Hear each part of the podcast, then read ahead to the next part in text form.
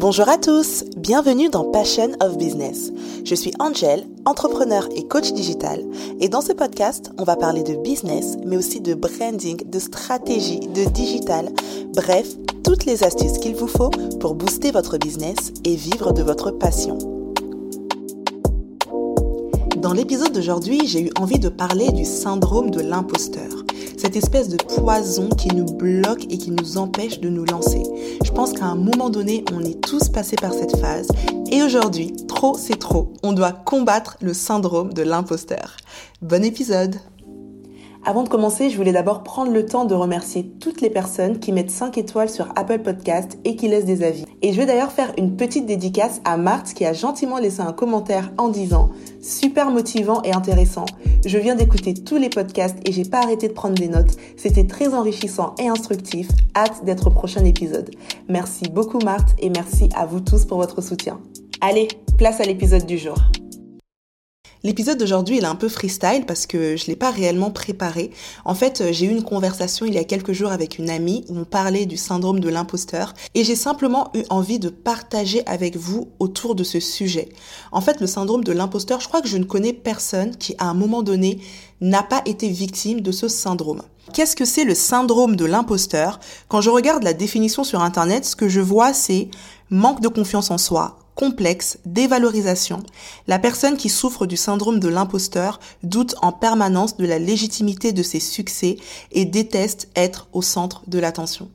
Et honnêtement, moi, je, je, lève la main parce que trop souvent, je suis victime de ce syndrome, mais c'est un truc de fou. Et plus je parle autour de moi, plus je me rends compte que je ne suis pas la seule dans ce cas. Et en fait, je me suis juste posée et je me suis dit, ok, Comment est-ce qu'on peut combattre ce syndrome de l'imposteur? Et je pense avoir trouvé une autre manière de penser qui peut justement étouffer cette voix qui nous dit tu n'es pas légitime, tu ne peux pas faire ça, tu ne devrais pas faire ça. Parce que qu'on se le dise, le syndrome de l'imposteur, c'est un véritable mindset. Je ne suis pas légitime, je ne sais pas faire, je ne peux pas faire. Pourquoi est-ce que c'est moi qui devrais parler de tel ou tel sujet? Et moi, ce que j'ai envie de dire, c'est que on va combattre une pensée par une autre pensée qui va être encore plus forte.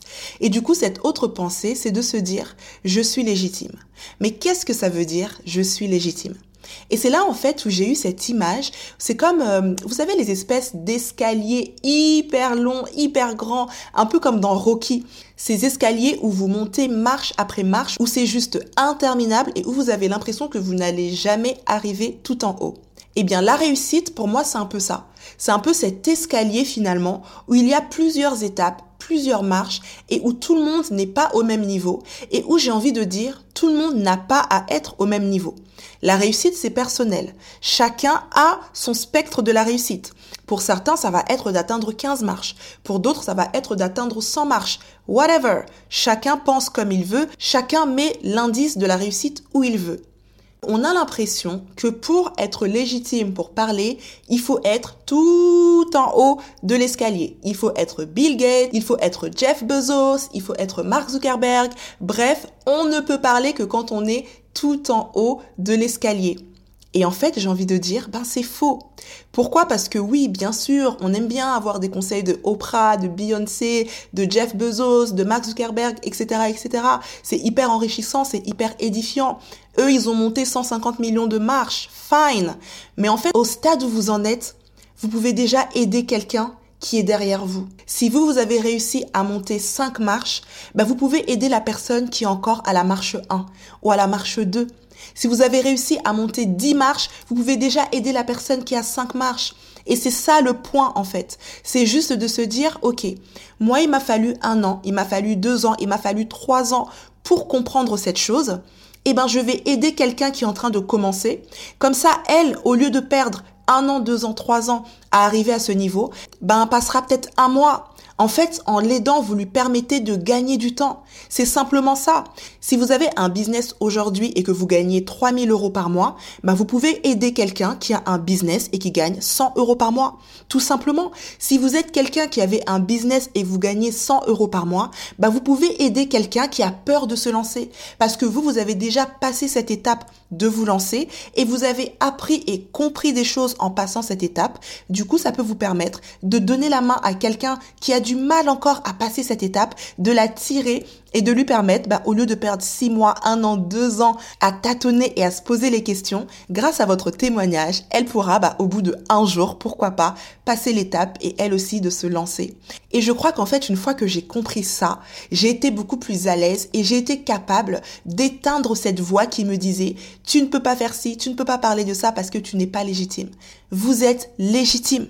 Vous avez déjà passé un pas, deux pas, trois pas, et eh ben vous êtes légitime pour aider les autres. Et ça me fait penser à une conversation que j'avais avec une blogueuse. C'est une blogueuse qui est plutôt lifestyle et elle partage assez régulièrement des recettes de cuisine en story. Et en fait, moi, je, kiffe trop ces, euh, ces stories de recettes parce qu'en plus, ça a l'air tellement simple quand elle les fait, quand elle fait les gâteaux, les cookies, les trucs comme ça. Et moi qui suis mais hyper nulle en pâtisserie, pour moi, ça a l'air d'être un truc de ouf. Et à chaque fois que je parle avec elle, je lui dis, mais tu devrais sortir un livre de recettes, tu devrais sortir un livre de recettes. Et à chaque fois, elle me dit, oui, c'est vrai, j'y pense, mais je sais pas. Regarde, les recettes que je fais, elles sont hyper simples, tout le monde peut faire ça.